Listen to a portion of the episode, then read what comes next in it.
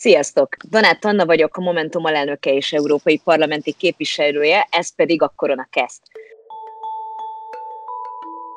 Ahogy megszokhattatok ebben a sorozatban, külföldön élő Momentumsokkal beszélgetek arról, hogy náluk hogyan változott meg az élet a koronavírus hatására. Eddig személyes tapasztalataik alapján jártuk körbe, hogy mi a helyzet jelenleg Európában és a világban. Viszont a mai adásunk egy picit más lesz. Bizonyosan hallottátok már azt a kifejezést, hogy lapítani kell a görbét. Ma nem az ország adott helyzetéről fogunk tudósítani, hanem két tagunkkal, egy idegtudóssal és egy fizikussal fogjuk azt megbeszélni, hogy a tudományban hogyan modellezik a járványt, hogyan követik a járvány terjedésének az alakulását, illetve hogyan segíti a tudomány az óvintézkedések meghozatalát. Mai vendégeim Csordás Dóra Münchenből, Németországból, illetve Szilva Attila Uppsalából, Svédországból. Dóra, elmesélnéd nekem, hogy hogyan kerültél te Münchenbe, és, és, és, és mit jelent az, hogy idegtudós? Igen, sziasztok! Hát um, számomra meglepetés volt, hogy ilyen hosszú távon, hiszen már öt éve élek itt Münchenben fogok élni, én um, az Erasmus generáció egyik tagja vagyok, um, otthon végeztem el a BSC-t, molekuláris bionika szakon, tehát ez azt jelenti, hogy biosz tanulunk, de mégis mérnökdiplomát uh, kapunk, és, uh, és ott ez a lehetőség, hogy egy fél évet lehetne külföldön tanulni az Erasmus programmal, amit hála Istennek megpályáztam és megkaptam, és, és kikerültem Münchenbe az itteni uh, egyetemre, ahol, ahol már szakirányosan elméleti idegtudomány fele mentem, de most ez sokkal félelmetesebben hangzik, mint ami, ami igazából. Az, a mi kutatási területünk az csak annyi, hogy nagyon sokan foglalkoznak az aggyal, mint hogy próbálják gyógyítani különböző idegrendszeri betegségeket, de mi, nagyon sokan vagyunk mi mások is, akik megérteni próbálják az agyat. Én például azzal foglalkozom, hogy, hogy hogyan navigálhatunk, hogyan emlékezhetünk, és, és végül is ez az Erasmus program, ugye ez fél évig tart, um, úgy záródott, hogy a, ahogy gyakorlatoztam, a, a főnököm um, igazából felajánlott nekem egy, egy doktoranduszi pozíciót, amiben a csavar az volt, hogy én nekem akkor még mesterdiplomám sem volt, um, és, uh, és meg, megpályáztam, és megkaptam, és volt már négy éve, és azóta, azóta ezt a munkát végzem. Na most az elméleti idegtudománynak amúgy az a, az a, az a csavar az egészben, hogy azt gondolná az ember, hogy mi kísérletezünk, de képzeljétek el, hogy nem. Tehát mi már mind megkapjuk az adatokat, vagy éppen modellezzük az adatokat, de ez mind számítógépen történik, tehát gyakorlatilag hiába vagyok lány, én is programozok, és, és amúgy nagyon szeretem. Szerintem, szerintem elképesztően kívás ezt, a, ezt az egész baromi komplex számú, számítógépet a, a fejünkben megérteni. Erre vissza fogunk térni, mert nem sok női idegtudóssal találkozhattunk eddig, vagy én legalábbis még sose találkoztam nővel, aki ezen a területen mozog, ez biztos nagyon izgalmas világ. Viszont először akkor Attila, téged is megkérnélek, hogy, hogy, hogy meséld el, miért éppen fizika, és miért éppen Uppsala? Hát sziasztok, én is üdvözlök minden hallgatót. Én a Műszaki Egyetemen Budapesten a BM-en végeztem a doktori képzést, még 2011-ben, és ott mágnességgel, mágnességből doktoráltam. Mindig érdekelt a fizika, gyerekként is úgy, tudom, csillagászat, hogy így nem kell mindent megtanulni, hanem le is lehet vezetni dolgokat, tehát hogy így vannak képletek, amiből összefüggéseket lehet találni, és meg lehet érteni azt, hogy hogy működik a, hogy működik a világ. Tehát eleinte még megtanultam, mit tudom én, a bolygóknak a keringés idejét, meg meg mindenféle paramétereit a, a, a, a naprendszernek, aztán nagy felfedezés volt, hogy ezt a paramétereket az egyikből a másikat le lehet vezetni, ilyen Kepler törvényekkel, meg hasonlókkal, és akkor ez egyre inkább meggyőzött arról, hogy, hogy, hogy, hogy a fizika felé mozduljak. És a egyetemen, meg tehát én egy faluból származom, egy kis faluból, Borsod megyéből, a Cserehátból, aztán Miskolcon jártam gimnáziumba és Budapest egyetemre, és valamiért ott az egyetemen a, ez a kondenzált anyagok fizikája volt az, ami vonzott engem, ami azt jelenti, hogy olyan rendszereket vizsgálunk, ahol sok elemi összetevő kölcsönhat. Tehát a, a mágnes az, az ugyanígy, az erre egy példa, hogy úgy képzeljük el, hogy vannak ilyen kis nyilak, és hogyha minden nyíl egy irányba áll, akkor, akkor mágneses az anyag, ez a legegyszerűbb kép. Hogy a vasban ez történik. És mondjuk a részben ott meg össze-visszaállnak ezek a, ezek a nyilak, és akkor az, az makroszkópikusan messziről nézve nem mágneses. És uh, itt Uppsalába 2011-ben jöttem, itt uh, azt kezdtem el számolni, hogy ezek a kis nyilak hogy hatnak kölcsön egymással, aztán utána 2015 körül kezdtem el foglalkozni társadalomtudományokkal, tehát hogy az volt a gondolat, hogy ezeket a, ezek a kis nyilak ezek tudnak reprezentálni véleményeket, politikai véleményeket, és láttam ilyen cikket, hogy elkezdtek emberek foglalkozni ezzel. Egyébként Majorkán, ott van egy nagyon jó kutatócsoport, ahol a, egy ilyen műhely, ahol ilyen interdisziplináris dolgokkal foglalkoznak, és akkor onnan jött az ötlet, hogy akkor itt is el kéne indítani egy ilyen kutatási irányt, amit együtt a, pályáztunk a szociológiai tanszék vezetőjével együtt itt Uppsalában, és azóta elindult ez az irány, ami most úgy kicsit akadozik, de, de, de, de azért van, van ebből is cikkünk, ez a, ez a vélemények terjedését, politikai vélemények terjedését próbáltuk modellezni, hogy az emberek hogy mozognak a városba, ahol laknak, meg ahol dolgoznak, ott esetleg különböző a, a véleménykörnyezet, és hogy, hogy nem tudom, hogy ingáznak, akkor ez is akkor ez egy ilyen kölcsönhatás lehet. Hát persze ez elég bonyolult, és sok mindent figyelembe kell venni, de, de alapvetően így, így, így kerültem ide. Tehát én nem járványügyi, a járványok terjedésével soha nem foglalkoztam, tehát ilyen értelemben nem tekintem magam szakértőnek járványtamba, viszont a számítógépes szociológiával mondjuk így elkezdtem valamennyire foglalkozni, úgyhogy ahogy egy laikus szinten, vagy hogy mondjam, egy ilyen ismeretterjesztő szinten tudok beszélni a, a modellezésről, meg, meg erről, a, erről a témáról, de, de nem kifejezett szakértőként vagyok most itt.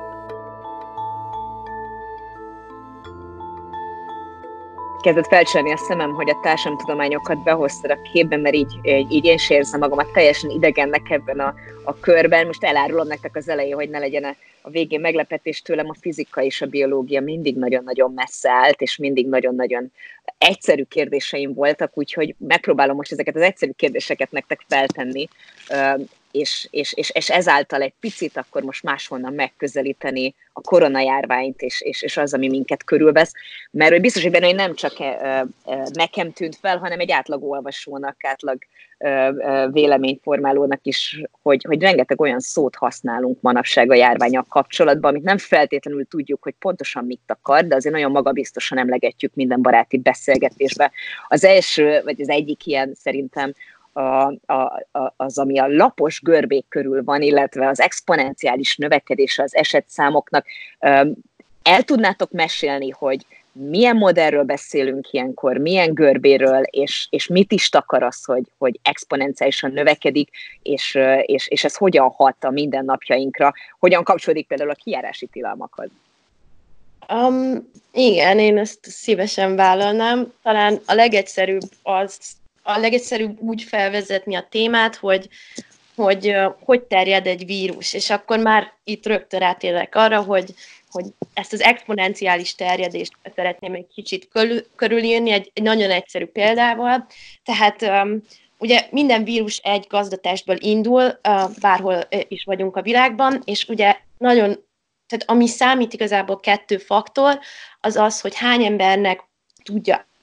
átadni a vírust, illetve az, hogy hogy hogyha találkozik is egy emberrel, akkor biztosan átadja neki. Na most um, az átadás témára talán az a legegyszerűbb, hogy um, tegyük fel, van egy fertőzött ember, aki elmegy egy szülinapi bulira, ahol tíz ember van tök jól buliznak, és tegyük fel, mind elkapják a vírust. Na most ez a tíz ember másnap elmegy dolgozni, és megint tegyük fel, hogy mindannyiuknak tíz munkatársa van. Tehát akkor másnapra már tízszer tíz, azaz száz fertőzött lesz, és harmadnap, ne adj Isten, mindez a száz fertőzött elmegy valami sportot, csoportos sportot űzni, ahol megint mindegyikük um, tízes csoportokban sportol. Na, és akkor itt már 10x10x10, 10, azaz ezer fertőzött emberről beszélünk. Három nap alatt értük el, úgy, hogy minden nap csak tízszer annyi fertőzött lett, amit, hogyha napjában lebontva megnézünk, ugye 10, 100, 1000, igazából egy ilyen robbanásszerű növekedést látunk a fertőzöttek számában. Tehát ez az e-, egész exponenciális témakör, ez egy kicsit ezt próbálja leírni, hogy,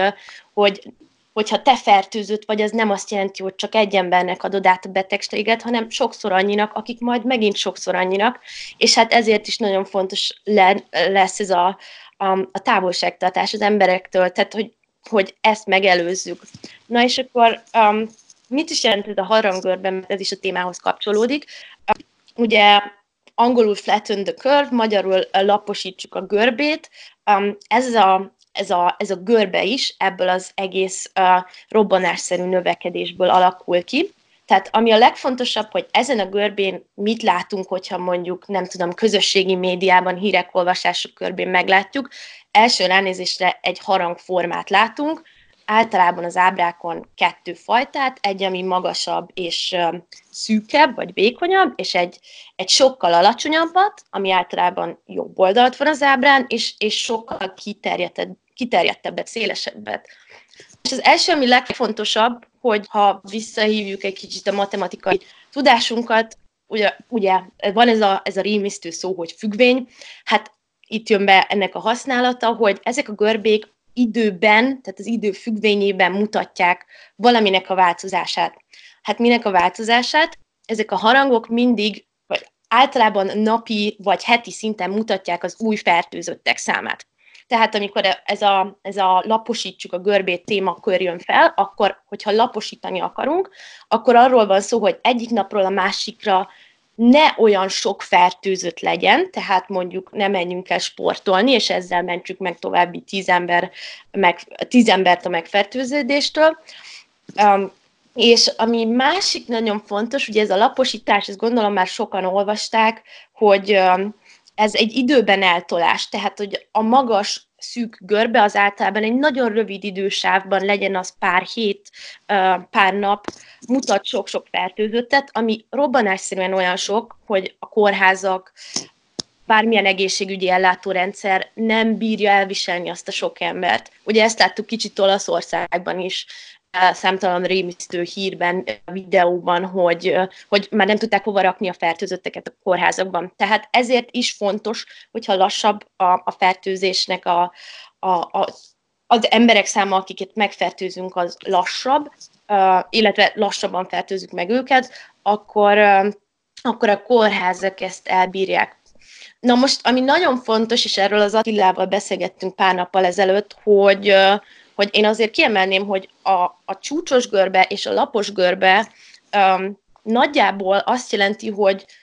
mondjuk azt, hogy nagyságrendileg ugyanannyi fertőzött lesz. Tehát egy, egy ilyen alaphelyzet az nem jelenti azt, hogy kevesebb ember fertőződne meg, nyilván erre is vannak technikák, de ez csak azt jelenti, hogy akkor ugyanannyi fertőzött lesz, csak egyszerre kevesebb ember lesz a kórházban. És még egy fontos dolog, amit ezzel kapcsolatban kiemelnék, hogy hogyha ha megnézitek ezeket az ábrákat online, um, nagyon kevés olyan ábrát láttam, hogy mértékegységet raknának az időre. Tehát most, ha látsz egy harangörbét, az nem tudod, hogy annak a szélessége az mondjuk egy hetet jelent, egy hónapot, akár éveket. Um, és, és ez azért van, mert, mert azért nehéz még most is ezt megtippelni, bár most már jó mélyen benne vagyunk Európában is a, a vírus terjedésben, talán most már egy kicsit precízebben lehet ezeket, ezeket tippelgetni, hogy ez meddig tart, de, de még mindig egy kicsit ugye ilyen, ilyen ködös zónában vagyunk. Tehát ez lenne alapvetően a legalap, legalapabb ötlet a, a laposítással kapcsolatban, tehát összefogva vagy csak annyi, hogy egyik napról a másikra ne legyen olyan sok fertőzött. Um, és és a másik, itt még gyorsan kiemelném ezt az úgynevezett kumulatív görbét, amit nagyon sokat szintén mutatnak. Ez egy ilyen fordított ellalapú görbe. Ez csak annyit mutat, um, hogy igazából eddig összesen hány ember betegedett meg, és ez megint napról napra annyival nő, a hány új fertőzött van, és a lényeg az, hogyha ez a görbe nagyon lapos, az azt jelenti, hogy egyik napról a másikra már sokkal kevesebb fertőzött van, tehát már nem elkiabálni ugyan, de abban a pillanatban úgy néz ki, hogy egy kicsit lecsengőben van a járvány, tehát, tehát a, a, ezeknél a fordított ellalakú kumulatív görbéknél általában annak szabad örülni, hogyha, hogyha um, ellaposodik itt is a görbe. Úgyhogy így röviden, tömören ennyi.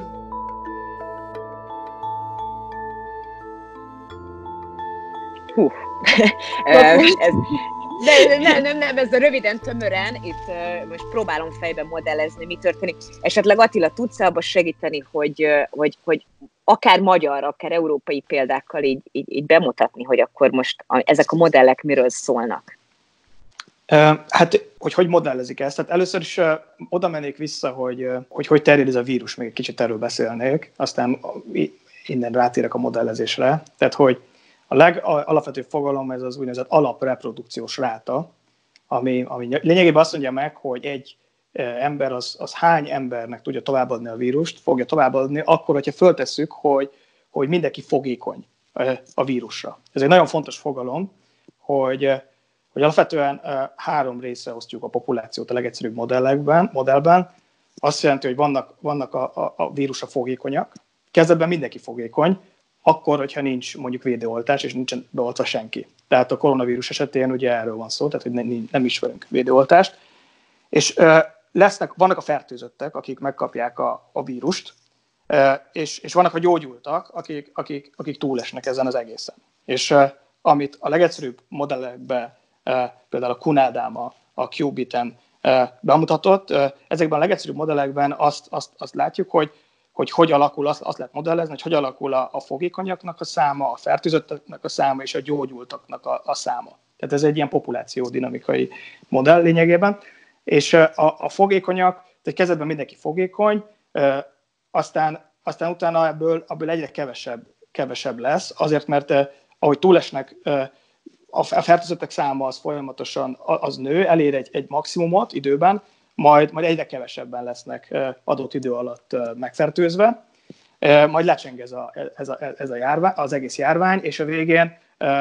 a társadalom többsége az gyógyult lesz. Most a, a gyógyultak közé szokták számolni azokat, akik meghalnak, de szerencsére ezeknek a száma még általában ez kevés, hogyha egy egész ország populációját nézzük, akkor, akkor a koronavírus esetén is, is kevés. Hogyha ha azt nézzük, hogy mennyi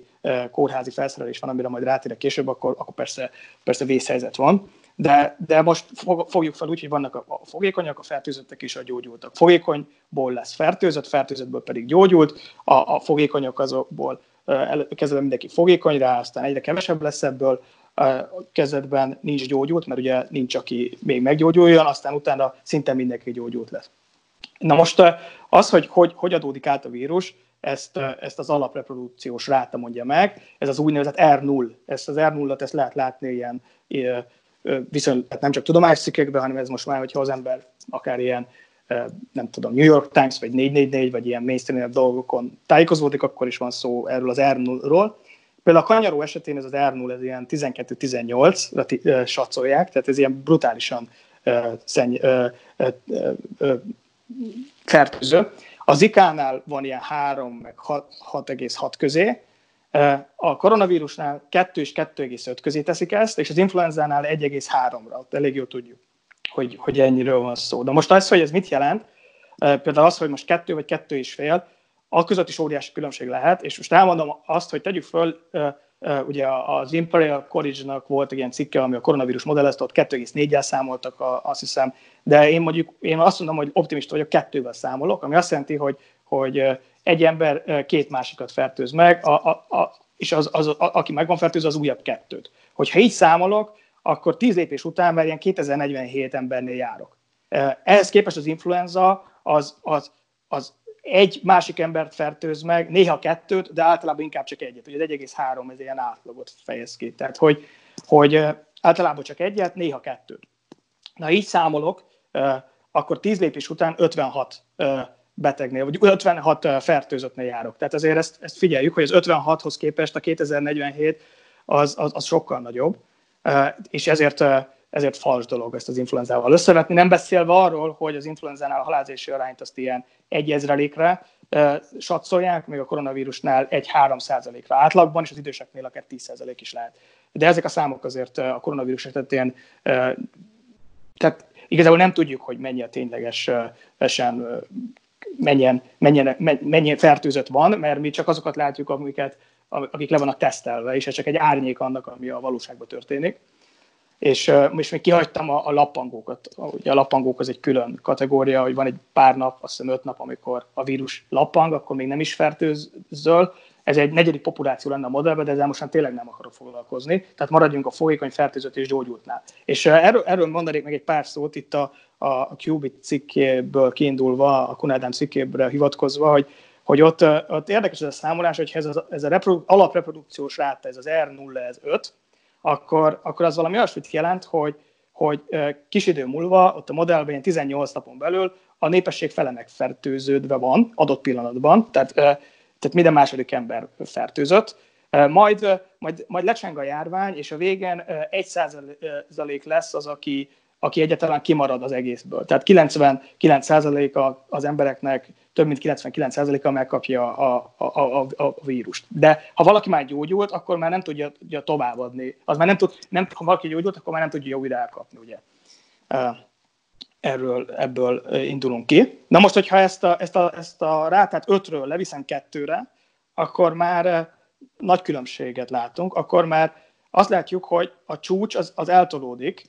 50, 18 napról 50 valahány napra, 55 napra, tehát már ez majd ilyen háromszoros, háromszor később érjük el a csúcsot, és ami még lényeges, hogy, hogy a csúcsnál, amikor a legtöbb fertőzött van egy időben, akkor is a népességnek csak a 15% a fertőzött. Tehát, tehát itt járunk, és, és ami még egy nyereség az az, hogy, hogyha, hogy ami, amivel jobb a helyzet az az, hogy, hogy a végén a, azt látjuk, hogy a társadalomnak kb. 80%-a érint, lesz érintett a vírusban. Tehát 20% az már teljesen ki is marad. De alapvetően az, hogyha 80% vagy 99% ezek mind brutális számok, tehát hogyha ha ezzel számolunk, az,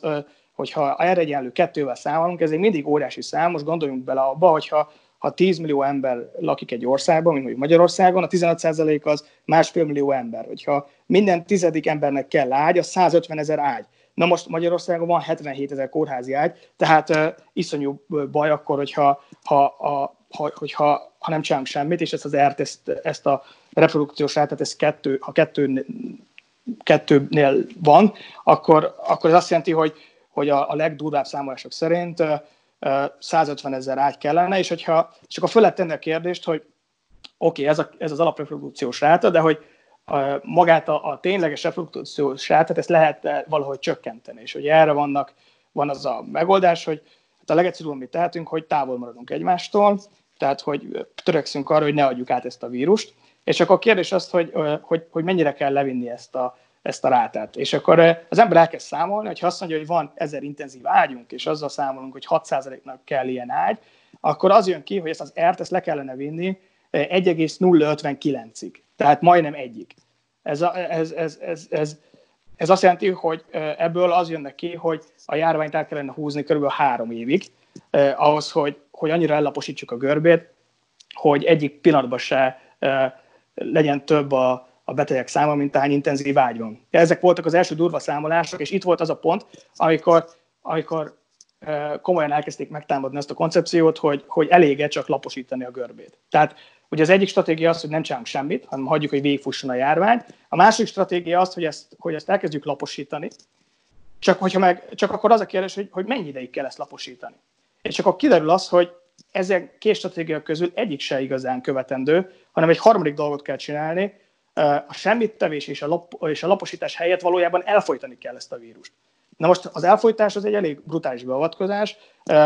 a, igazából van ez a, vannak ezek a cikkek, a kalapács is tánc, meg pörői is tánc, meg ilyen címekkel futnak a, a, a, az interneten. Ha valaki felmegy a Facebook oldalamra, akkor ezeket nyilvánosan is megosztottam a leglényegesebbeket, úgyhogy ott, ott, ott elérheti és, és letöltheti. És, és ez, ez a koncepció az az volt, hogy, hogy a kalapács fázisban, ami pár hétig tart, ott ezt az erret le kell vinni egészen ilyen 0-3-ig, mondjuk, vagy nem tudom, most mondtam egy számot. Tehát, hogy nagyon meg kell közelíteni a nullát,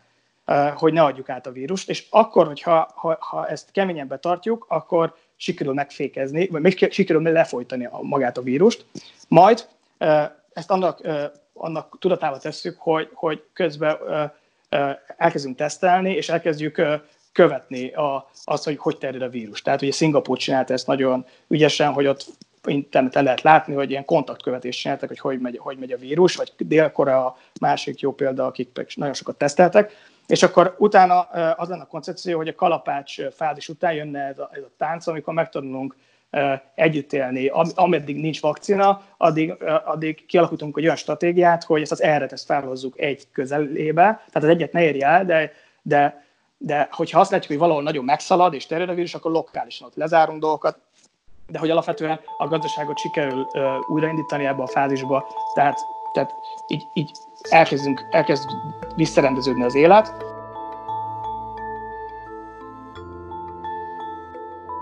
és lehet, hogy visszaugrok a történet legelejére, mert az lenne a kérdésem hozzátok, hogy, hogy egy,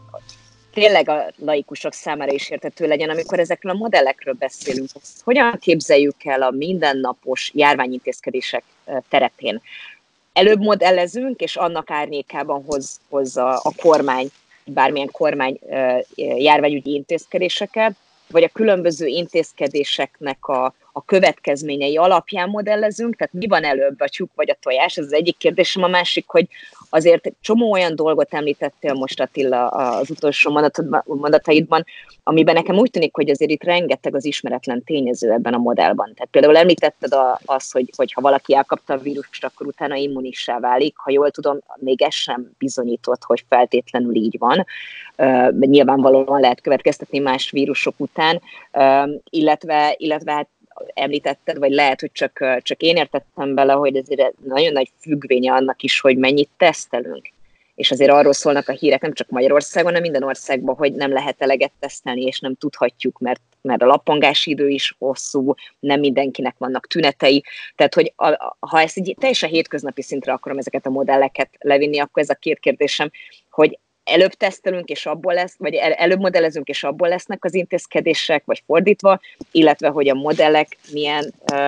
ö, adatokon tudnak nyugszani, amikor ennyi az ismeretlen tényező. Um, én azt mondanám erre, hogy itt lokális bajor tapasztalatom az volt, hogy uh, nyilván, mint egyetemi alkalmazott, uh, én is nagyon sok fizikussal dolgozom együtt, akik, akik nagyon sok mindent modelleznek, uh, mi szerintem egy pár héttel előre láttuk, hogy mi fog jönni, um, és mi az egyetemen, érdekes volt nekünk, nem kellett, uh, minket nem kellett letiltani arról, hogy bejárjunk dolgozni, mert valahogy triviálisnak vettük, hogy, hogy ez az a pont a számokat látván. De közben ugye a Bajor önkormányzati választások március 15-én mentek le, és, és azt például a Bajor parlament megtartotta. És, és amúgy volt is e, ebből, volt is ennek irányába a kritika, ezt ugye Bakai Ádám is elmondta az egyik előző podcastban, hogy én nekem az volt a benyomásom legalábbis itt Bajorországban, hogy, hogy az, elején nem vették komolyan a, az, azokat a, a konklúziókat, vagy predikciókat, amiket, amiket szakemberek modellezők előrevetítettek, ugyanúgy, ahogy, ahogy, és ezt azt hiszem nem csak Németországra tudom mondani, hanem, hanem a kiárási tilalom bárhol a világon komolyan vételét én, én nem, nem éreztem úgy, illetve azoknak bejelentését. Ugyanúgy az iskola bezárást, ezt ugye Magyarországon láttunk példát, hogy már mindenki azt mondta, de már, már, már nem csak a tudósok, hanem, hanem rengeteg politikus is, hogy be kell zárni az iskolákat, és, és, és a végtelenségig volt húzva ez a döntés, kockáztatva azzal, hogy a, a gyerekek, akikről egyértelmű volt, hogy, hogy hordozók lehetnek, tehát fordít, lefordítva azt mondanám, hogy kvázi titkos ügynökei a vírusnak, mivel hogy ők tüneteket nem, horda, nem mutatnak, viszont hordozzák és fertőznek, és, és mégis a, a kormány ugye erre nem reagált, hiába, hiába volt, volt már mindenhonnan a kérés. Szóval um, viszont visszatérve a jelen helyzetbe, én azt látom, hogy, hogy most, hogy um, az exponenciális robbanás hogy megint szakszavakat használjunk, tehát hogy, hogy most már hirtelen nagyon sok fertőzött lett Európa minden országában szinte. Most hirtelen elkezdik komolyan venni, ugye itt ez körülbelül minden országban arra a pontra tehető, amikor elkezdik bevezet, elkezdték bevezetni a, a kiárási korlátozást vagy tilalmat, amikor bezárták az iskolákat, és onnantól kezdve szerintem most, most már elke, most már, most már figyelnek a modellezőkre, én amúgy azt látom, hogy, hogy ahogy te is mondtad, Anna, iszonyatos sok szabad paraméter, változó és kiszámíthatatlan dolog van, tehát azért ez mindig lóg a, a, a fejünk fölött, hogy, hogy most tényleg ez, ez a modell ez elég megbízható, belepakoltunk mindent, ami, ami lehet, vagy, vagy esetleg valamit, valami faktor hiányzik belőle, és ez sajnos, ez mindig benne lesz a, a helyzetben, de alapkonklúziókat igenis levonhatunk. Például a kokáért, a, amikor mondjuk országok közti átjárás, határzárok, repterek lezárása, vagy repülők törlése, azért mégiscsak hatott, ugye, mert ugye ott is az volt a kulcs, hogy minél hamarabb lezárni a közlekedést országok közt, de, de ezzel valószínűleg megint sikerült lelassítani a, a, a, a, a fertőzés folyamatát. Um, ugyanígy például uh, az is, hogy egyre több helyen elkezdték a, a, a kontaktokat lekövetni, tehát hogyha van egy fertőzött, akkor rögtön, rögtön a kontaktokat megnézik, hogy kivel érintkezett, kinek van tünete, és legideálisabb esetben azon nyomban az összes kontaktot tesztelnék. Én azt, én azt érzem, ez, ez azért most már pozitív jeleket mutat, hiszen, hiszen a, a tesztelés témaköre is azért kruciális, mert hogyha mindenki tesztelve lehetne a Földön, és mindenki, aki pozitív, tehát hordozza a vírust, karanténban van rakva, iszonyatos hamar meg, meg tudnánk állítani a vírust. Viszont nincs elég teszt, és ennek az a következménye, hogy tünet nélküli hordozók, kvázi vírus titkos ügynökök mozognak szabadon, már amennyire a kiárási korlátozások mellett szabadon lehet mozogni, és ennél fogva ők mindig tovább terjesztik, akár hogyha elmennek a boltba, vagy csak nem is tudom, esetleg a parkban nem tartják meg a másfél méteres sétatávolságot, úgyhogy, úgyhogy azt hiszem azért, azért a fontosabb üzenetek most már kezdenek átmenni, és, és talán a legfontosabbnak én azt emelném ki, hogy a, a tesztek számát muszáj mindenhol uh, megnövelni, mert, mert én úgy érzem, ez, ez az egyik nagyon erős fegyver a, a, a védekezésben, a, a vírus további terjedése ellen. Nem tudom, Attila, mit gondolsz róla? Egyetértek, és nem is sokat akarok ezt hozzátenni, mert szerintem megválaszoltad, amit a, a, a lényeget. Tehát, hogy uh, igen, tehát nagyon tesztelni kellene, tehát ez egy, ez, egy, ez egy probléma, hogy nem tudjuk, hogy, hogy a populáció mennyire átfertőződött, a teljes populáció, mert még a véletlen teszteléssel is lehetne ezt, ezt segíteni, hogy ne legyen hogy mondjam, hogy reprezentatív legyen a tudásunk arról, hogy, hogy mennyire kiterjedt térben ez, a, ez az egész, és a populációban ez az egész, ez egész vírus, és hogy, és hogy tényleg hát az, a, az a kulcs, hogy kövessük. Tehát ugye a, ez a, a, ugye a, a kontaktkövetés és a, és a kitérett tesztelést javasolja a legtöbb szakértő. Igen, és hát a, a tehát ez hogy, ez, hogy van lappangás, ugye ez egy, ez egy dolog, a másik a nem az, hogy nem ebből a tesztelésből, tehát nem tudjuk azt, hogy ténylegesen mennyi a fertőzöttek száma jelenleg, ez ez egy probléma. Azt is lehetne tudni, hogy ki az, aki már átesett ezen, erre és vannak már látok gondolatokat, hogy ezt is jól lenne tudni, hogy mondjuk az illető már átesett rajta, vagy nem, vagy lehetne akár csoportos teszteléseket csinálni. Volt egy ilyen ötlet is, amit szintén így az interneten Qubit környékén lehet keresni erre, ilyen magyar kezdeményezés is volt erre, hogy egyszerre több, több mintát megnézni. Tehát sok, sok lehetőség lehet, lenne. Az, az, az, az, egy, az egyébként egy, egy,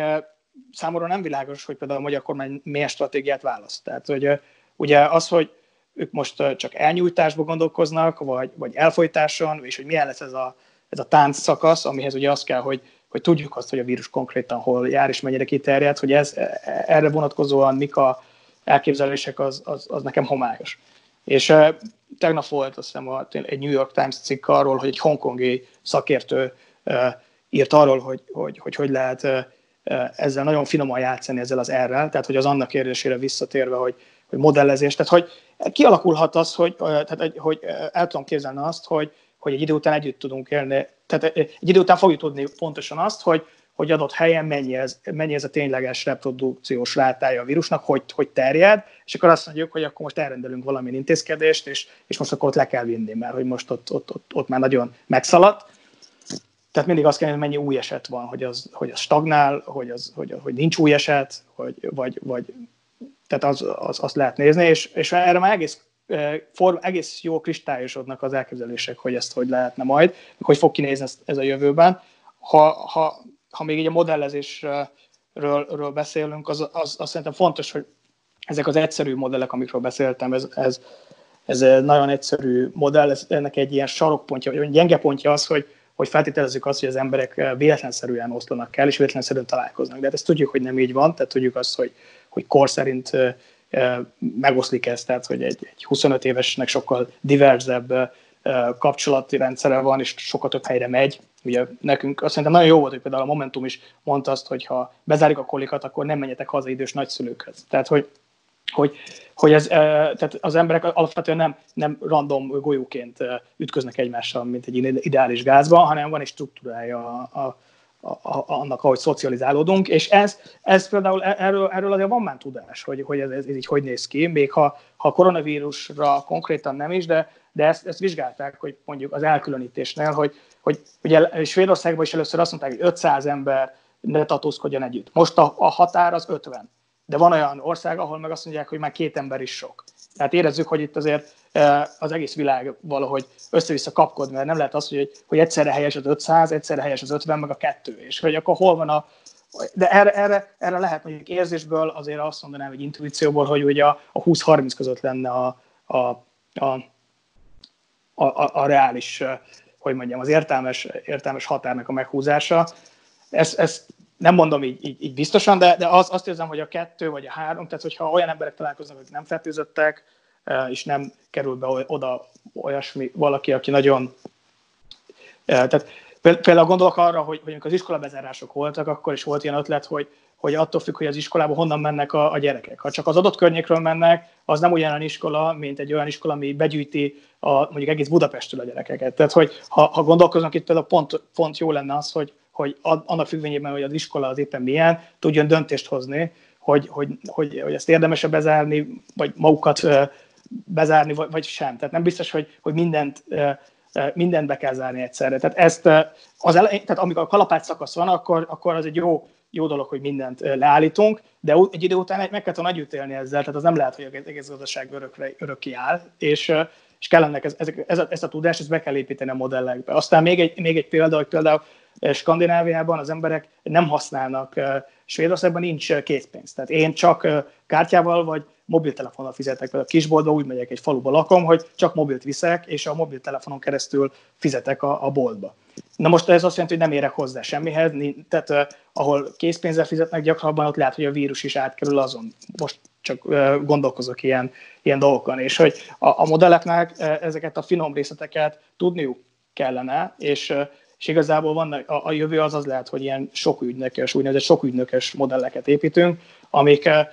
amik aztán meg tudják jósolni nagyon precízen majd, hogy hogy, hogy terjed a vírus. És most ez eh, lehet, hogy ilyen nagyon skifinek hangzik, de hát gondoljunk bele abba, hogy, hogy 40 éve mindenki nevetett a, a meteorológusokon, hogy, hogy, hogy hogy jósolják meg az időt. Ma meg az első dolog, amikor felkelünk, hogy megnézzük, hogy milyen idő lesz, és így nagyon pontosan lehet, meg, meg lehet mondani, mondjuk reggelre uh, mínusz fok lesz, vagy plusz, vagy nem tudom. Tehát, hogy egy-két fok tévedéssel általában beszokott jönni. És, és ez, ez már mindenki természetesnek veszi most, hogy például az időjárás azt viszonylag jól látjuk előre, legalábbis az els, egy, egy vagy két napra,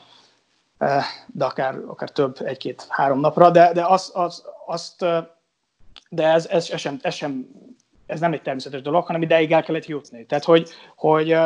hogy szerintem ez a modellezés is el tud, el tud jutni ide, de alapvetően nem csak, a, nem csak a vírus van, hanem a gazdaság is van, és igazából egy komple- olyan modellekbe kellene gondolkozni, ami el tudom képzelni, hogy 2050 körül lesz valami olyasmi, hogy, hogy vagy nem tudom, 2070-re jutunk oda, hogy, hogy azt mondjuk, hogy itt van három stratégia, és a három stratégia meg tudja mondani azt, hogy, hogy rövid, közép és hosszú távon mennyi áldozata lesz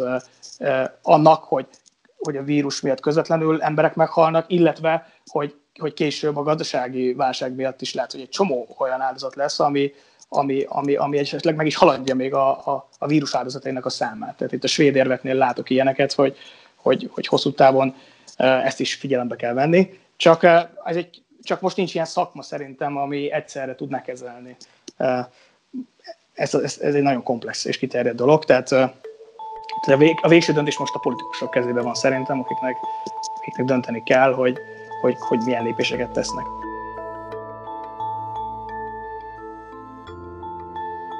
Pont ezt akartam mondani, hogy akkor igazából ez nem tyúk-tojás kérdés, hanem tudomány és politika viszonya, illetve nyilván a tudomány is fejlődik, és, és nyilván ezek a modellek egyre pontosabbak lesznek, mert hogy, hogy azért az is egy érdekes dolog, hogy te most Svédország Svédországban kutatsz, és, és, és onnan beszélgetünk. Nem olyan rég beszélgettem Svédországból Momentumossal, és beszélgettünk a nyájimmunitásról, és említettük, hogy amúgy rengeteg svéd és nemzetközi tudós is ellene van ennek a, a, az intézkedésnek, aminek nyilvánvalóan azért van egyfajta, tehát nem, ezek szerint akkor nem tudományos, hanem politikai döntésen alapuló intézkedés. Úgyhogy most így visszafordítanám erre Független attól, hogy a, hogy, hogy a, a tudományos modellezés most éppen hol áll, ezeket az, az ilyen típusú intézkedéseket, hiszen ahány európai ország annyiféle intézkedést foganasít. Csupán politikai kérdés, hogy ki, ki mennyire támaszkodik modellekre, vagy egyszerűen van az a pont, ahol a tudomány azt mondja, hogy, hogy, hogy, hogy próbálkozunk és egy jobban finomítjuk a modellezést, vagy, vagy, vagy tényleg hogyan képzeljük el a, a, a különbségeket a különböző döntések között, és, és, és azt gondolom, hogy ezek közül Svédország most az egyik legjobb példa. Az, hogy politikai vagy tudományos kérdése, meg hogy Svédország milyen kérdést hoz, igen, ez, ez egy nehéz téma, meg egy forró téma, és a svéd a kormány az azt mondja, hogy ők szakértőkre támaszkodnak, tehát itt van egy fő járványügyész, aki egyébként nyilatkozott a nemzetközi sajtónak is, és hogy uh, itt az volt a mondás, hogy, hogy a svéd dönt, tehát hogy Svédországban nagyon tisztelik az intézményi autonómiát, az, hogy a tudomány az, az független, meg a intézmények függetlenek a, a, a nem tudom, tehát hogy a, a tudósok mondják meg, hogy mit kelljen csinálni. És, és ezzel, ezzel egyet is értek, és szerintem Alapvetően ez, ez a helyes működés, de szerintem azt is látni kell, hogy, hogy a mostani helyzetre nincs egy, egy kialakult tudományos disziplína, ami egybe tud kezelni mindent. Tehát, hogy ugye itt a végén, a nap végén olyan döntést kell hozni, amik, amik, amik, amik nem csak a járvány terjedési lesznek hatással, hanem, hanem a gazdaságra is hatással lesznek. És nincs, nincs olyan modellünk jelenleg, amiben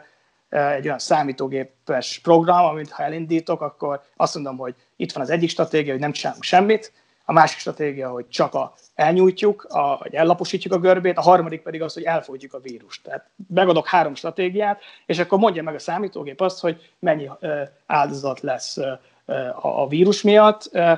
mondjuk egy hét múlva, mennyi lesz egy hónap múlva, és mennyi áldozat lesz mondjuk a gazdasági válság miatt három év múlva. Tehát ilyen összerakott modell nincs, tehát ilyen értelemben én nem érzem azt, hogy, hogy lenne igazán,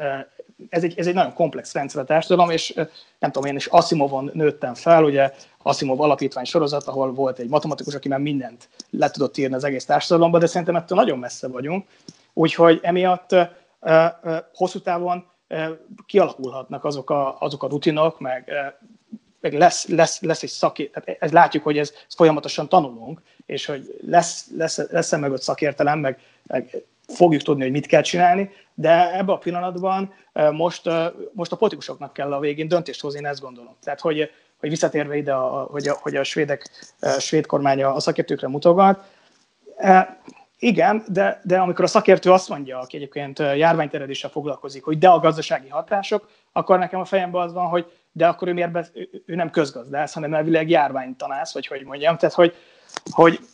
én, én azt gondolom, hogy tényleg nehéz. A, a, a tudósnak a feladat az, hogy elmondja, amit, amit tudunk, és azt is, amit nem tudunk, viszont a politikusnak mindenképp döntenie kell. Tehát uh, valami értelemben sokkal nagyobb felelősség van, vagy tehát ne, nehéz helyzetben van egy politikus, a politikusok, mert nekik kell a végén döntést hozni. És hát figyelembe vehetik a, az ajánlásokat, meghallgathatják a közgazdászokat, többi. Tehát uh, de mondom, el tudom képzelni azt, hogy mondjuk 2060-ban lesznek olyan modellek, amikor így amikor egy mesterséges intelligencia modell, vagy, vagy nem tudom, vagy akármi meg fogja mondani azt, hogy mit kell csinálni, és, és lehet, hogy elveszik a politikusok munkáját is az algoritmusok, nem tudom ezt. De, de jelenleg, jelenleg ezek, én szerintem ezek politikai döntések, a végén, hogy, hogy, hogy mit, kell, mit kell csinálni leginkább, de szakértői, különböző disziplinák szakértőinek tanácsára épülő politikai döntések. Oké. Okay. Dori, ha jól tudom, Bajorország, Németországon belül Bajorország intézkedett eddig a legszigorúbban, leggyorsabban. Uh, Bajorországban mennyire voltak a, a, a tudósok bevonva, mennyire támaszkodtak modellre ahhoz képest, hogy, vagy mennyire volt ez politikai döntés, minek volt ez a függvényet, ezt hogyan élted meg ott nálatok? Igen, hát ugye ez már szó, uh, meg lett említve, hogy én se vagyok uh, virológus, illetve nem ezt matematikailag modellezem, tehát ez most egy ilyen szubjektív uh, rálátásom uh, a témára, mindenképp ezt fontosnak tartom hangsúlyozni. Én, én um, meg vagyok elégedve Bajorországgal olyan téren, hogy nekem az az érzésem, hogy mi elég erőteljesen példát statuáltunk Németország nagy részének a, az, az intézkedéseinkkel. Um, én, én azt úgy látom, hogy igen, a, a tudósok, modellezők be voltak vonva, de azért Bajorországnál kruciális megemlíteni azt, hogy uh, iszonyatosan közel vagyunk Észak-Olaszországhoz, és az átjárás is nagyon nagy um, Észak-Olaszország, Ausztria és, uh, és Bajorország között. Tehát uh, én szerintem azért a fő motiváció nyilván hitelt adva a tudósok tanácsainak, a fő motiváció az volt, hogy Észak-Olaszországban jelenség, ahogy elszabadult, azt mindenki érezte, hogy előbb-utóbb ez, ez, ez elkerülhetetlen lesz Bajorországban, tehát túl, túl, túl szoros az átjárás a kapcsolatok, és valószínűleg ezért volt ilyen, ilyen hirtelen és, és gyors a, a döntés. És, és én azt hiszem, jó példát is, is tatuáltunk a, a többi részének Németországnak, és, és a mai napig úgy érzem, hogy, hogy Bajorországot ilyen szempontból azért követi a, a, a többi német helység.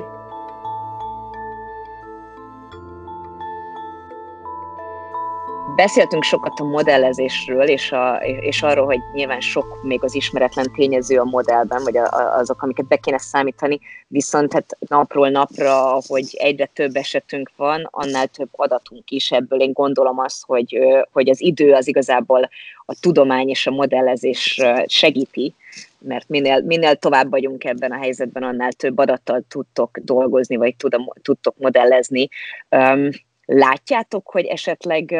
mikor lesz ennek vége? Vagy, vagy, vagy, vagy elképzelhető, most megint laikusan kérdezem, van a modellezésnek határa, vagy, a, vagy minél több adatotok van, annál, annál finomabb lesz ez a rendszer, és annál inkább meg lehet állapítani, hogy hova tart, és, és, és, és még akkor is, ha mondjuk a vakcinát nem fedezik fel,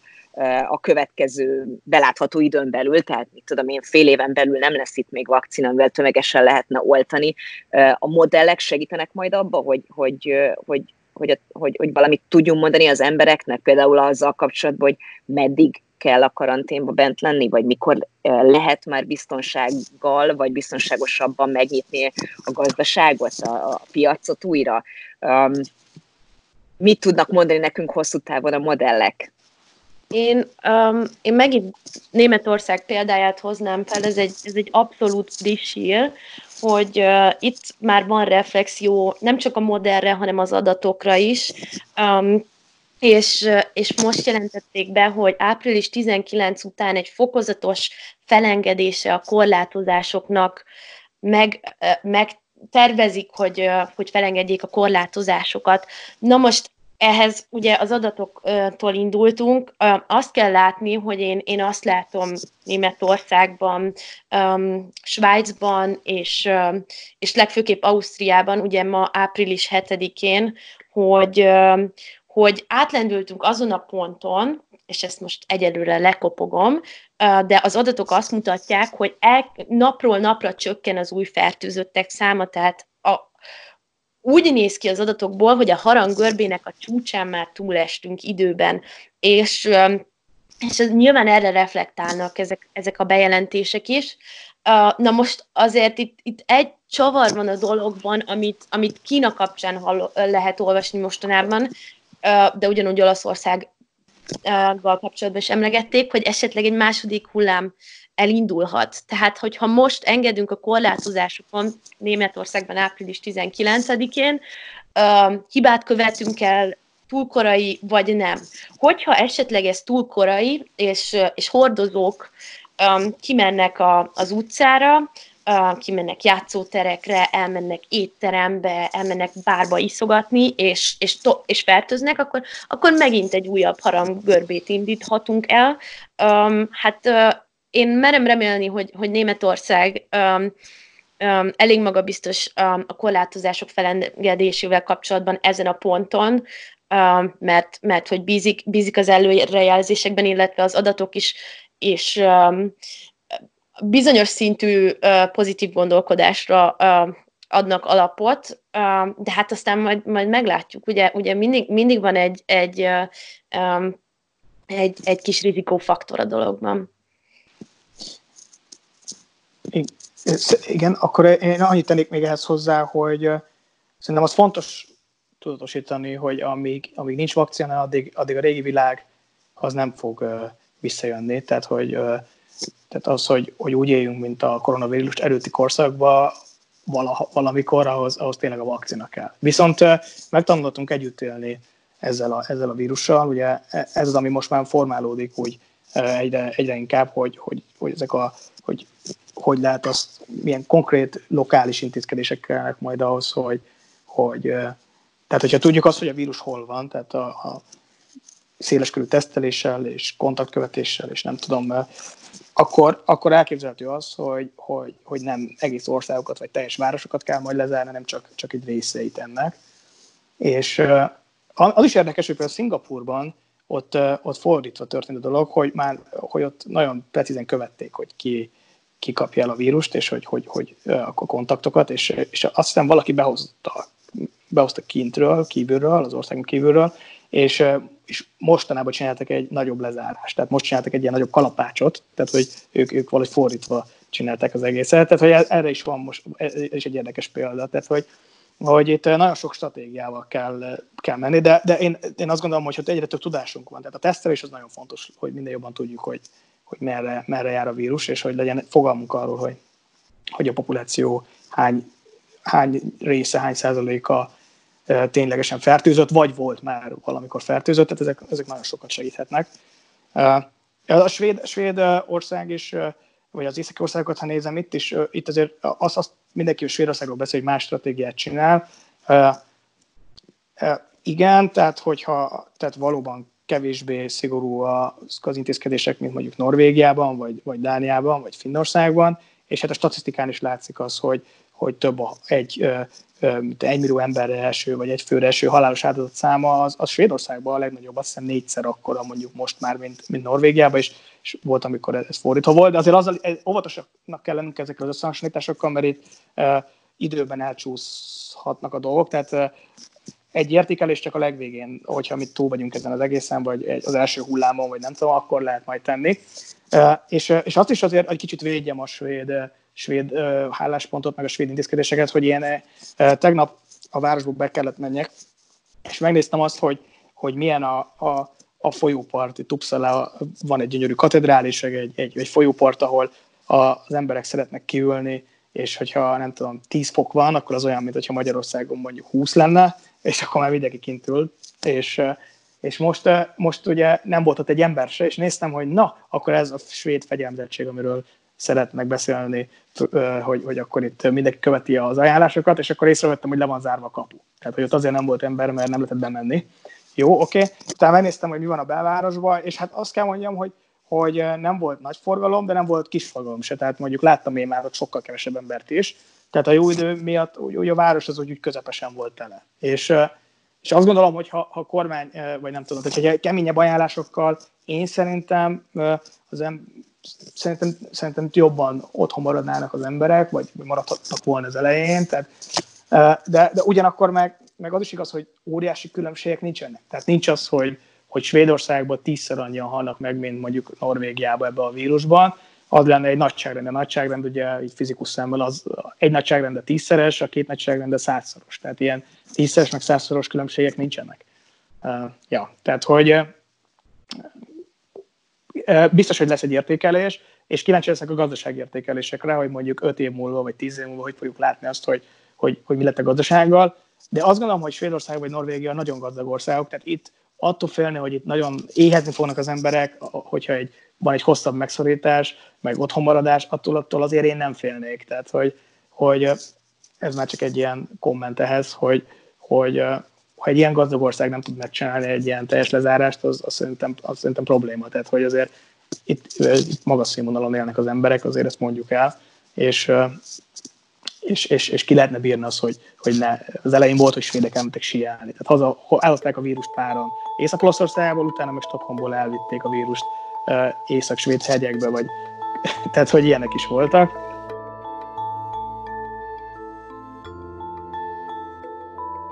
Igen, hát nyilván hatalmas különbségek vannak az európai országok között, mert hogy ahonnan, ahonnan te származol, hogy az elején elmesélted, Borsodba hamarabb gyűrűződött be a gazdasági hatása a járványnak, mint maga a vírus. Tehát, hogy, hogy Magyarországon ez, ez, ez, ez pont fordítva van, tehát Magyarországon vannak térségek, már most belerokkannak abba, hogy, hogy, hogy megállt az élet. Um, olyan utolsó kérdésem lenne felétek, mert hogy, hogy egyre szerintem egyre jobban értjük, hogy, hogy, hogy miről szól a tudomány nyelvén az, ami most történik.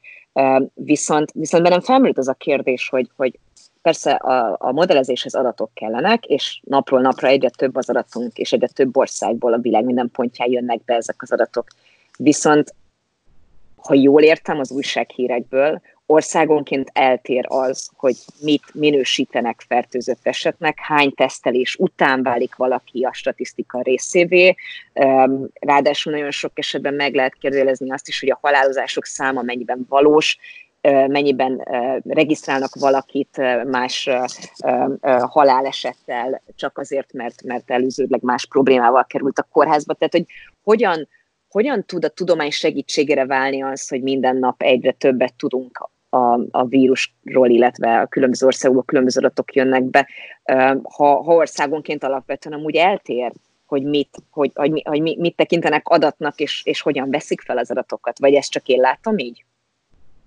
Én azt mondanám, hogy igen, hatalmas mondjuk azt, hogy a zaj az adatokban országokon belül és országok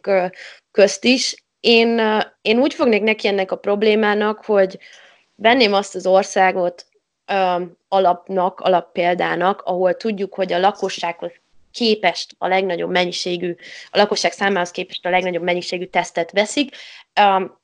egyszerűen valószínűleg ez lesz a legmegbízhatóbb adat, amihez hozzá tudunk nyúlni. De azért ugye sok, um, sok egyéb faktor is uh, benne van a dologban, például a kokáért, hogy, hogy egy adott nem, kontinens vagy ország lakosságának milyen, milyen közösségi életritmusa van. Például, ha van egy ország, ahol iszonyatosan vallásosak emberek, akik ugye nyilván összejárnak vallási közösségekbe, teljesen másnak várnám a, a, a vírus terjedés, terjedését, mint egy olyan országban, ahol az emberek kvázi nem olyan barátkozóak, hidegebb lelkületűek. Um, tehát, tehát, hogy most összehasonlítani, nem összehasonlítani, mennyire megbízhatóak az adatok, ez, ez pontosan az, amit az Attila előtt említett, hogy, hogy itt, itt bejön az, hogy, hogy rengeteg rejtett paraméter van ebben a, ebben a helyzetben, um, és igazából um, én inkább azt mondanám, hogy amit én, amit én a modellezésben most, most kulcsnak látok, és ezt Magyarországot szokták nagyon sokat felhúzni példának, hogy jelenleg Magyarországon nem csinálnak elég tesztet, viszont például a környező országok, európai országai alapján, meg úgy általánosan a, a vírus dinamikája alapján meg lehet tippelni, hogy, hogy sokszor annyi fertőzött van ma Magyarországon, mint amennyi, um, amennyit hivatalosan lejelentenek, és ezt, ezt, ezt ugye um, az operatív törzs információs uh, bejelentésén is, is, is, is bejelentették, hogy, hogy valószínűleg sokkal többen, tehát inkább egy kicsit fordított helyzetben néznék rá a problémára. Az, a modellek valószínűleg jobban rámutatnak a valós fertőzött számra egy adott országban, mint ahány tesztet el tudnak képzelni. Na és ez az ijesztő, mert, mert a modellekkel mondjuk megtippeljük, hogy százszor, ezerszer annyi fertőzött lehet egy országban, mint ami, és utána ott vagyunk, hogy hú, de ki lehet az az a száz meg az ezer. és, és a kérdés nyitva marad, és, és csak annyit tudunk, hogy valószínűleg ezek az emberek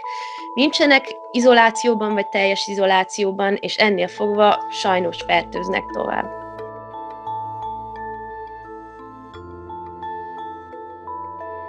Milyen tanulságot tudtok mindezek alapján levonni a jövőre nézve?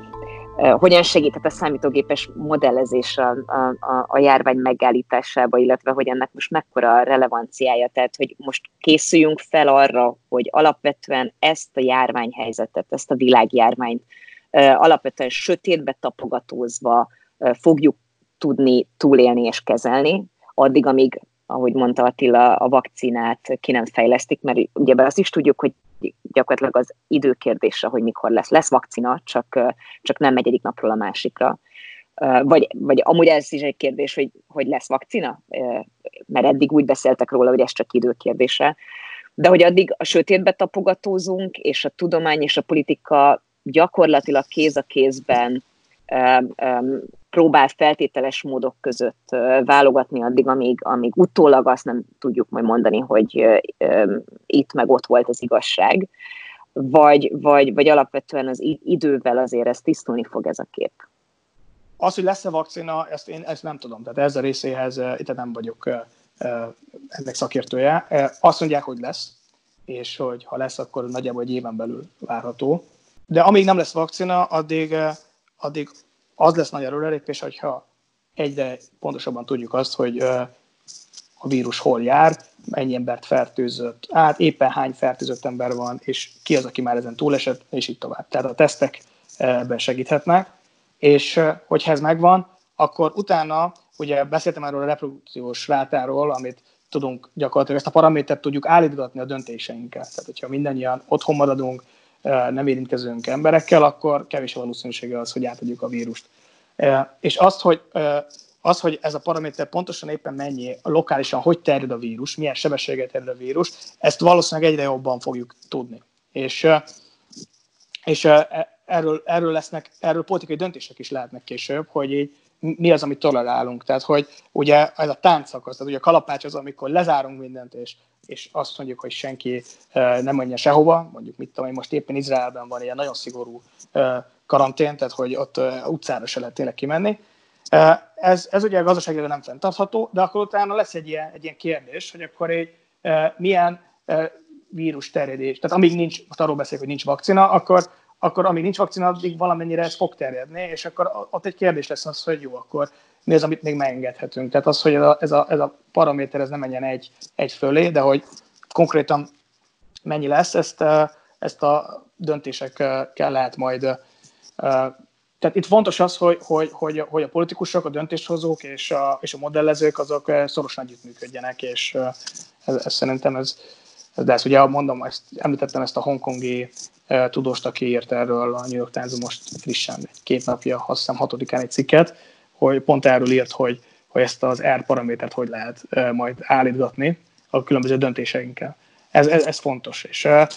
hosszú távon, ami, ami, amit, amit még el tudok képzelni, hogy olyan modellek lesznek, amik tényleg figyelembe veszik egyrészt a szociológiát, az, hogy nem véletlenszerűen találkozunk emberekkel, tehát nem olyanok vagyunk, mint a, a gázban a részecskék, hogy, hogy össze-vissza véletlenszerűen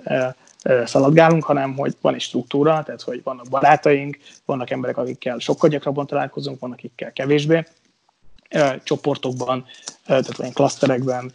létezünk, tehát hogy ezeket, ez, ezek miatt ez, ez, ez, ez nagyon fontos dolgok, és ezeket be kell tudni építeni a modellekbe, és tudni kell, a, szerintem a tudománynak egy feladata az, hogy a koronavírusra kapcsolatban is világos ajánlásokat fogalmazzon meg a politikusoknak arról, hogy mondjuk mennyi ember lehet egyszerre együtt, mi, mi, a, mi az ideális. Tehát nem lehet évekig azt mondani, hogy akkor csak két ember, mert ez fenntarthatatlan. Nem lehet évekig betiltani mindenféle rendezvényt, és, és itt nagyon fontos, hogy erről legyen egy jó tudásunk az, hogy, hogy mennyire veszélyes, ha 10 ember van együtt, mennyire veszélyes, ha 20 van, mennyire, ha 30, ha 40, és itt az a lényeg,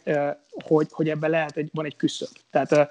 Tehát ez nem egy lineáris dolog, tehát nem az van, hogy, hogy ha, ha 10 ember, hogyha 20 ember van együtt, az kétszer veszélyesebb, mint a 10, és hogyha 30 ember van együtt, az már háromszor veszélyesebb, mint a 10. Hanem lehet egy olyan, hogy mondjuk, mondok egy példát, 25-nél van egy küszöb, és, és, és kiderül az, hogy a 30 az sokkal-sokkal veszélyesebb már, mint mondjuk a 20. Most csak mondtam egy példát. És hogy hol van ez a küszöb, ez, ez, ez, ez, erről kell, hogy legyen tudásunk, és ezt,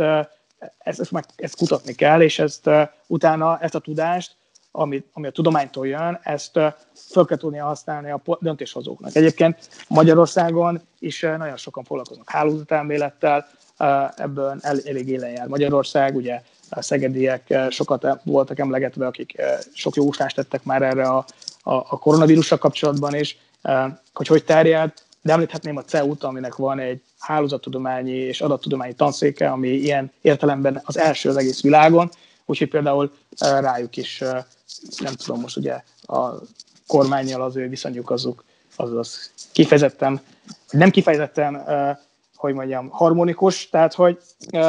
ilyenkor vészhelyzetben azért én azt gondolom, hogy világosá válik, hogy fontos az, hogy, hogy, hogy a tudomány az, az, az, az tényleg az működjön, és legyen egy bizalom a, a, a tudós társadalom és a politikusok és a döntéshozók között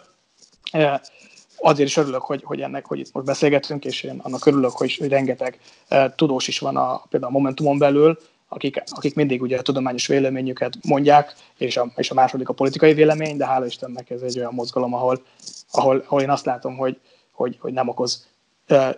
tehát nagyon kevés szerv olyan fejfájás, hogy akkor most itt hú, valami olyasmit mondott a párt, amit, amit így tudom, tudósként így nehéz, nehéz így, így, így, nagyon nehéz támogatni. Ugye most is a felkészülésben segített Varjas Dániel nekem, aki itt a beszélgetéshez, aki a hollandiai Momentumnak a tagja. Így név szerint őt említeném most. Hát nagyon, nagyon köszönöm egyrészt nem csak azt, hogy segítettetek e, megértenünk, hogy miről is szól ez a modellezés nyelvén, és, és, és hogy mivel foglalkoztok, és, és mennyire fontos a tudománynak a, a, a megértése és bevonása, hanem, hanem, hanem azt is, hogy, hogy a mindennapokban segítetek ezt a munkát, hogy politika, tudomány és a, és a hétköznapi ember összeérjen, és, és kéz a kézbe tudjon előre menni. És azt gondolom, hogy ez egy tökéletes lezárása volt, hogy, hogy, hogy egyik oldalon sincs igazság, vannak bizonyos döntések, amikre a tudomány nem fog tudni választ adni, hogy mi a jobb döntés, és a, és a politikának kell kockázatot vállalnia, de a politika nem hozhat meg minden döntést úgy, hogy a tudományt a sarokba szorítja, mert végső soron azt a hétköznapi emberek mi magunk fogjuk uh, megszenvedni. Úgyhogy, úgyhogy nagyon köszönöm nektek mindezt a beszélgetést, mindezt a munkát, amit végeztek, és, uh, és biztos vagyok benne, hogy ezt folytatni fogjuk, mert napról napra nem csak, hogy egyre több adatunk lesz, hanem azt gondolom, hogy egyre több kérdésünk is lesz ezekkel az adatokkal kapcsolatban. Köszönjük mi is! Köszönjük, köszönjük! Köszönöm, hogy velem tartottatok a mai rendkívüli szakértői adásba, ilyenből még lesz a továbbiakban is pár. Iratkozzatok fel a podcastra, hogy rögtön értesülhessetek a következő adásról, és remélem, hogy velem tartotok majd a következő epizódban is, amiben visszamegyünk az eddig megszokottakhoz, most pedig az Egyesült Államokba fogunk majd ellátogatni, megnézzük, hogy az USA-ba hogyan zajlik éppen a járvány kapcsán az intézkedés sorozat, mit is tapasztal az ott élő momentumos, mi történik Donald Trump által irányított Amerikai Egyesült Államokba. Addig is vigyázzatok magatokra, vigyázzunk egymásra. Sziasztok!